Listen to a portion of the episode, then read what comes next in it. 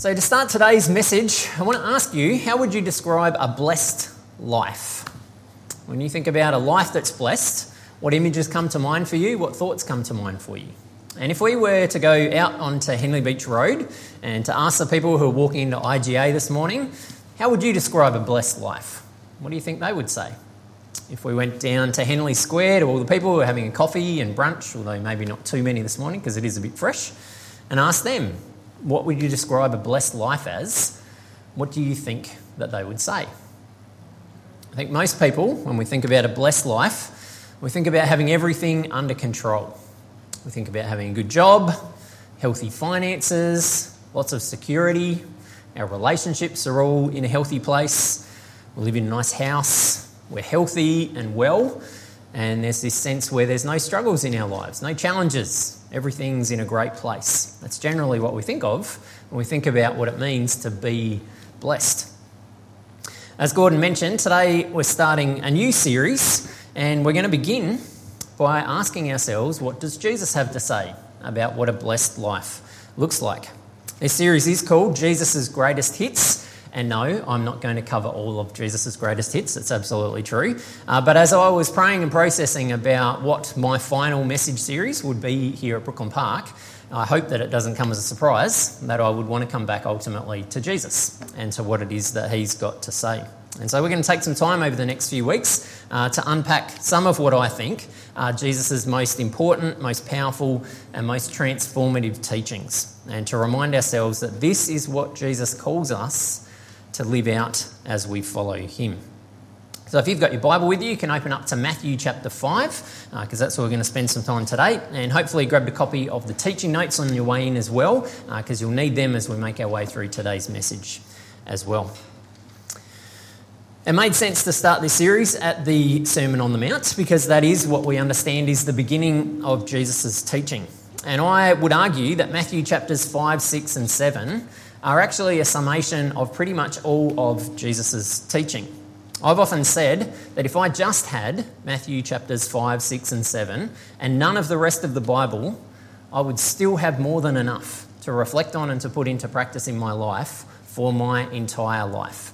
Now, I'm grateful that we do have a lot more than that, but there is so much condensed into what we call the Sermon on the Mount that it's amazing.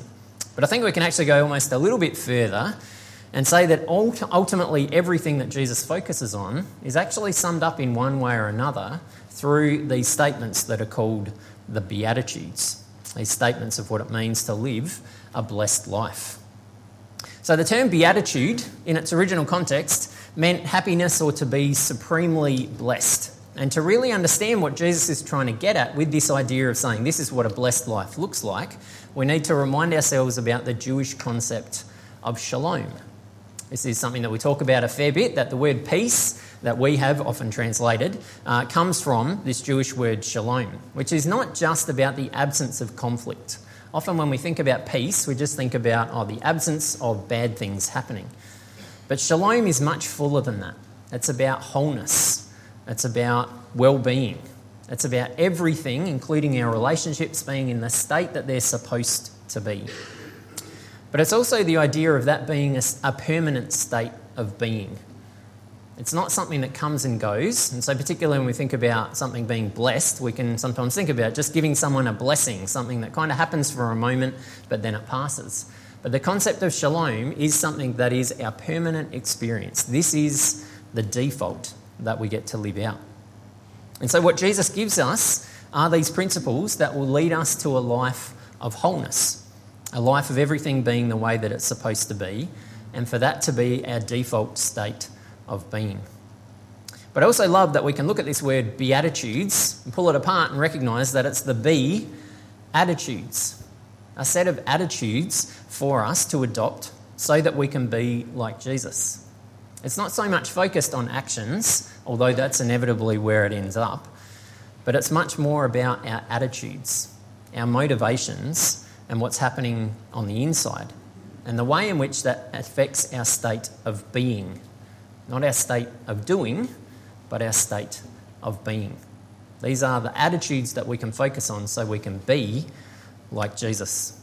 And as he does so often, Jesus tips everything on its head and shows us that what we often shy away from, the things that we often resist, are actually the things that we need to lean into if we want to experience a blessed life.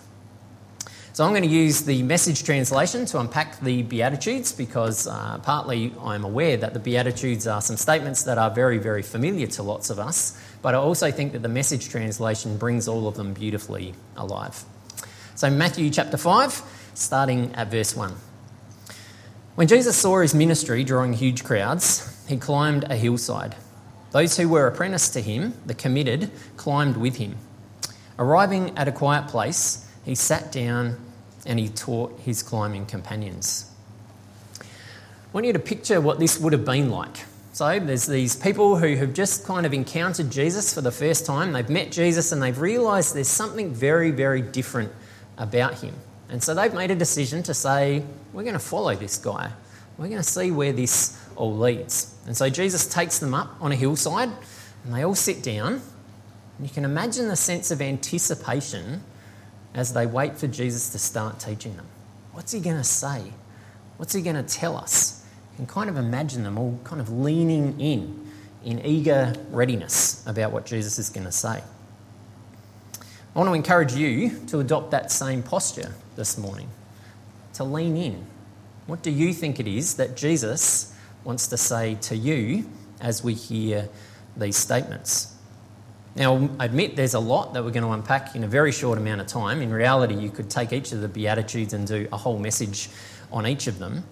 But as we make our way through them, I would love you as you lean in to just be aware are there any of these that kind of jump out at me? Are there any of these that resonate with me in a deeper way? Are there any of these where I feel just a little gentle prod from the Holy Spirit saying that's something to keep your attention on? If that happens, I want to encourage you to make sure that you note that because that's what we're going to come back to at the end. So let's make our way through these. This is what Jesus said You're blessed when you're at the end of your rope. With less of you, there is more of God and His rule. We recognise that when we have nothing left, that's when we most often throw ourselves on God. When we recognise that it's not actually about my strength, it's not about my achievements. It's not about my accomplishments. It's not about my power. It's not about my smarts. It's all about God. Something shifts radically. And I know I've experienced that a lot in my life. I'm sure many of you have as well. When things are going well, we can kind of just kind of have God drift into the background a little bit. We've got things under control. Things are in a good place. We hit the cruise control button and just kind of coast for a little while. And sometimes, sad to admit, God kind of gets forgotten about and he's just in the background. But when things crumble, when things fall apart, when we hit rock bottom, when we get to the end of our rope, that's when we often find ourselves letting go of ourselves, what I can do, and we focus far more on God and what it is that He can do. So, we're blessed when we get to that point and say, God, I've got nothing left. And God says, finally, now I can do what only I can do because you're in a place of dependence. Jesus then says, You're blessed when you feel you've lost what's most dear to you. Only then can you be embraced by the one most dear to you. The translation that many of us will be familiar of this one is Blessed are those who mourn.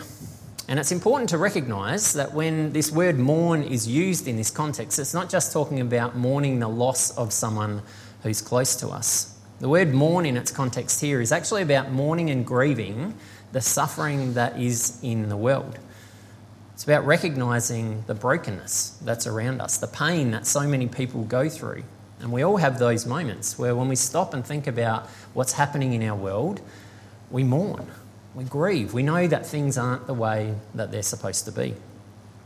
So Jesus says when we get to that point where we realise just how broken everything is, we experience a sense of being embraced by God. So, why is that? Well, it's because in those moments we recognise that none of this is a surprise to God.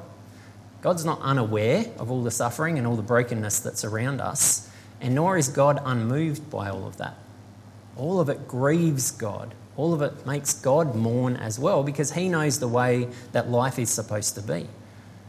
And so we have an opportunity to be able to lean into God and to be able to say, God, you know what's going on.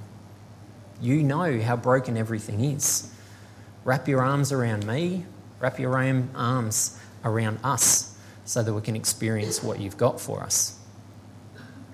But there is also a challenge here to recognize that when we mourn, when we struggle, when we go through difficult times, we often allow others in. We often allow other people to care for us in ways that we don't when everything's going well. Particularly when you've gone through a time when you've been grieving something, you know that there's a sense where we do open ourselves up and we allow others in. And in those moments, we recognise that we are embraced, we are comforted, and we are cared for in much, much deeper ways than sometimes we feel at other times. And so, us being willing to open ourselves up and to be vulnerable gives us an opportunity to experience that from God and from the people around us. Jesus then says, You're blessed when you're content with just who you are, no more and no less. That's the moment that you find yourselves proud owners of everything that can't be bought. Now, once again, the translation that most of us would be familiar with is Blessed are the meek. The challenge is when we think about the word meek, we often think about that being weak. But the reality is that meekness is not about weakness at all. Meekness is the idea of having a gentle spirit, a controlled spirit, a humble spirit. That's why I love the way that the message translation puts that. Content with who we are, no more and no less.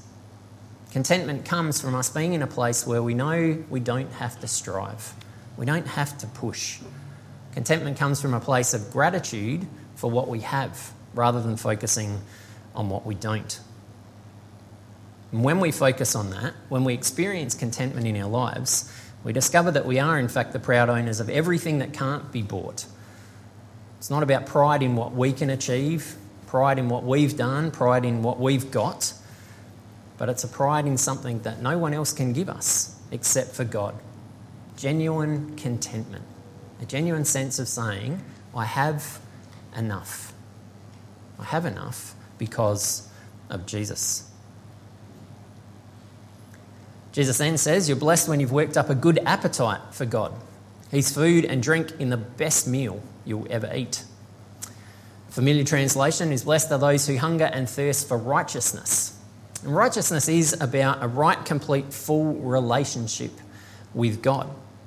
And so I love this because it is saying, Are we hungry for more of God?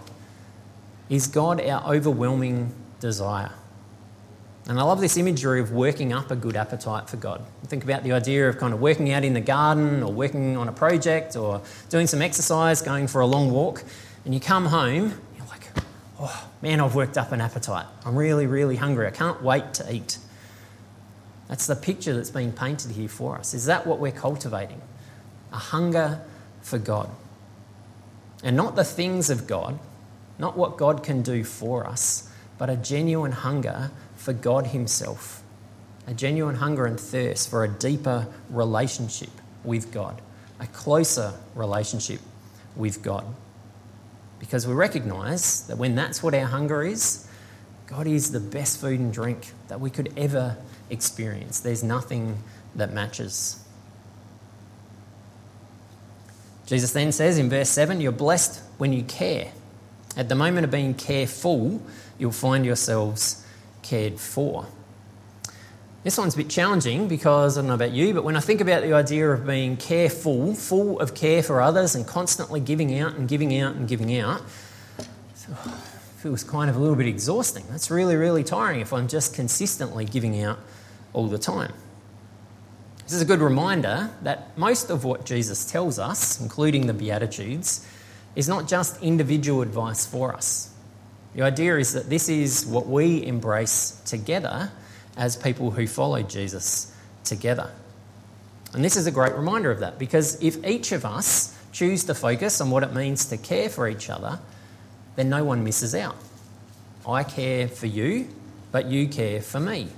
We all care for each other, and therefore we find ourselves feeling cared for. But we also discover that if we live our lives full of care, many of us have had this experience, that God gives us this inner strength that we didn't realise that we had. There are some times when we choose to put ourselves out there and we recognise that God uses us in really, really significant ways. So when we choose to care, to be full of care, we actually discover that God cares about us, but we also have others who care for us too. And once again, we're reminded about the challenge of vulnerability here. Are we willing to let others in, to let them know what we need, to let them know those areas where we're struggling so they can care for us?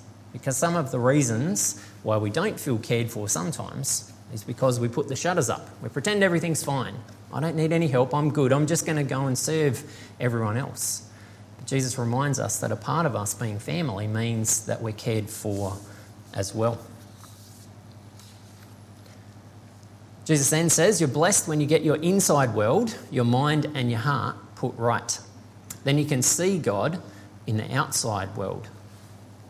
It's so easy for us to think that living a blessed life is about getting all of our externals right, that we'll be blessed if we do the right things, if we say the right things, if we're perceived the right way. If all of that happens, then God will bless us, God will reward us. But for Jesus, everything's the complete opposite. He says that transformation in our lives comes from the inside out. If we get our hearts and our minds right, then we can see God clearly. Now, whenever we read in Scripture about our hearts, it's really talking about our motives, the reasons why we do the things that we're doing. And when we think about our minds, we think about our thoughts. So, what Jesus is saying is if we get our motives, our attitudes right, and if we get our minds, our thoughts right, then our actions will naturally flow from that. And suddenly, as our, our, motives and our thoughts align, we see God much more clearly than when we're just trying to say, it's all about me and what I can do. So, as someone who is a big doer, this is very challenging for me because so much of my life is about doing, focusing on doing the right things. And even if those things are good things, reading my Bible, praying, serving, caring for other people can be all about the externals. Jesus' challenge to us is to say, are we willing to sit with Him and to be with Him? Not to do with Him, but to be with Him. And to open ourselves up and say, I lay my heart before you, my motives before you. I lay my mind, my thoughts before you. And to recognize that as our heart and our minds our motives and our thoughts are transformed, we become more and more like Jesus. And ultimately, our actions will follow, but they'll follow because we've been transformed, not so we can hope to earn something. We've got two more to go. Verse 9, Jesus says, You're blessed when you can show people how to cooperate instead of compete or fight. That's when you discover who you really are and your place in God's family. I love this version of what being a person of peace looks like showing people how to cooperate instead of compete or fight. And we talk about the idea of being peacemakers. Again, this is what we're kind of familiar with. Blessed are the peacemakers. Peacemakers is really about peace creators, people who are intentionally trying to create a sense of peace around us. And again, we're reminded that that word peace is this word shalom, wholeness and well being. It's not just the absence of conflict, but so much more than that. When we choose to be people who work for that, who are peace creators, who are seeking to create environments where people can experience that, we actually discover that we're a full part of God's family, that we're accepted and we're loved and embraced. And initially I was like, I'm not sure how those two things match up. But then I thought about some of the family fights and conflicts that we have in our family. Yes, even us, we have fights and conflicts in our family. And so often, what that's about is it's not fair. How come I didn't get what I wanted? Something's not going the way that I want. Someone's being treated differently than how I am. It's not fair. It's so unfair. The reality is, when we sit down as a family and talk those things, talk those things through, when we focus on what it looks like to cooperate rather than to compete with each other, we're reminded that we all belong. It's not unfair, No one's better or worse than anyone else. We're all family together. Jesus is reminding us that when we focus on being peace creators, helping each other to cooperate rather than compete or fight, we're reminded and we rediscover again just how beautiful it is that we're all a part of God's family because of Jesus. And then Jesus says in verse 10 You're blessed when your commitment to God provokes persecution. The persecution drives you even deeper into God's kingdom. Not only that, but count yourselves blessed every time people put you down or throw you out or speak lies about you to discredit me. What it means is that the truth is too close for comfort and they are uncomfortable. You can be glad when that happens, give a cheer even, for though they don't like it, I do. And all heaven applauds. And know that you're in good company. My prophets and my witnesses have always gotten into this kind of trouble. Now, I don't know about you, but I kind of wish Jesus had left this one off. this one's a little bit too challenging, a little bit too pointy. When we think about the idea of being blessed, is there assumption that that's going to include persecution? I don't think so for most of us. We don't want to think of that following Jesus means that we're going to experience challenges in our lives, that we're going to be made to feel uncomfortable and that we might make other people feel uncomfortable as well. And as we unpack this, we recognise that this isn't just about railing against secular culture. Sometimes when we think about what persecution looks like, we can kind of go to those big picture things. But some of the more subtle realities about what it means to resist the culture around us as well. In a culture that's all about me, am I willing to go against the grain and be someone who's completely others centred? In a culture that's all about my achievements and what I can do, that's very focused on success and recognition, am I willing to let go of those things and to pursue contentment? In a culture that's all about having it all together, pretending that we're fine, pretending that we don't need any help, I'm good, thank you very much, are we willing to be vulnerable? And in a culture that often forgets about those who are marginalised, those who are on the fringes, those who are invisible, are we willing to stand up for them and to stand up for justice? even if it means that it makes us or other people uncomfortable. So, as I mentioned at the start, that's a lot. It's a lot of stuff, a lot that we could unpack there. And I want you to return back to that image and imagine sitting with Jesus and hearing those things for the first time. Imagine sitting there as one of these first followers of Jesus and hearing him say all of those statements. This is what it means to live a life the way that God created you to live. Mind blown as you hear that.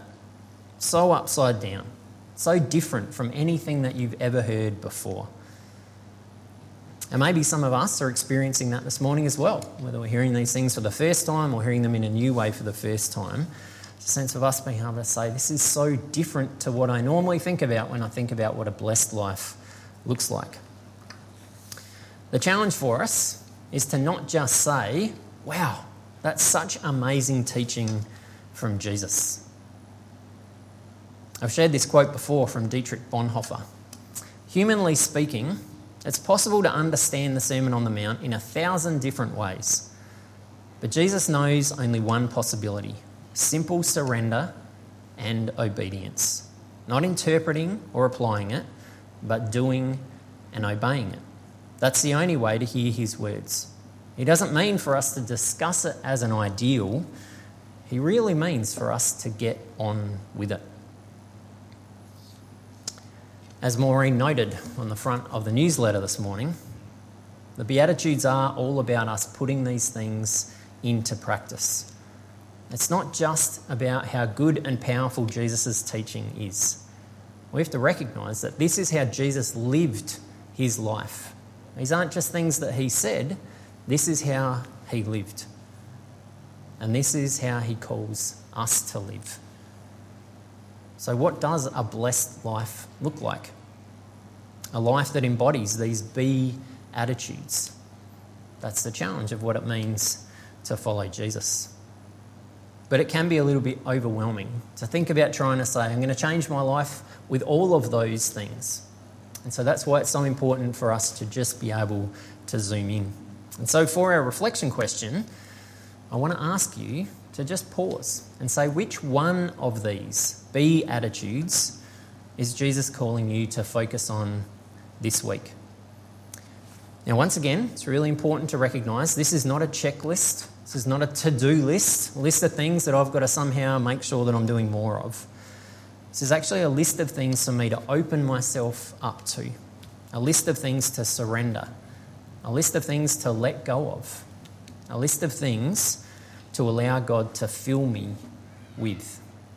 And so, I want to encourage you to take a moment to be able to say which one of these jumps out at you, and practically speaking, what does that look like for you as we head into this week? If you're at the end of your rope, what does it look like to throw yourself on God? If you've lost something dear to you, what does it look like to allow God to embrace you? If you're struggling to feel significant, what does it look like to practice contentment? If you're feeling hungry or thirsty or empty, what does it look like to allow God to feed and fill you? If you're aware of someone in need, what does it look like to show them practical care? If you're struggling to see God, what does it look like to allow God to search your heart and your mind? If you're sensing conflict around you, what does it look like to help people to find common ground? And if you're feeling uncomfortable, what does it look like to allow Jesus to encourage you to keep going? Is there one of them that jumps out at you? Take a couple of moments to reflect and particularly to jot down some practical thoughts about what it'll look like to focus on that this week. Then we'll come back and pray and transition across to communion.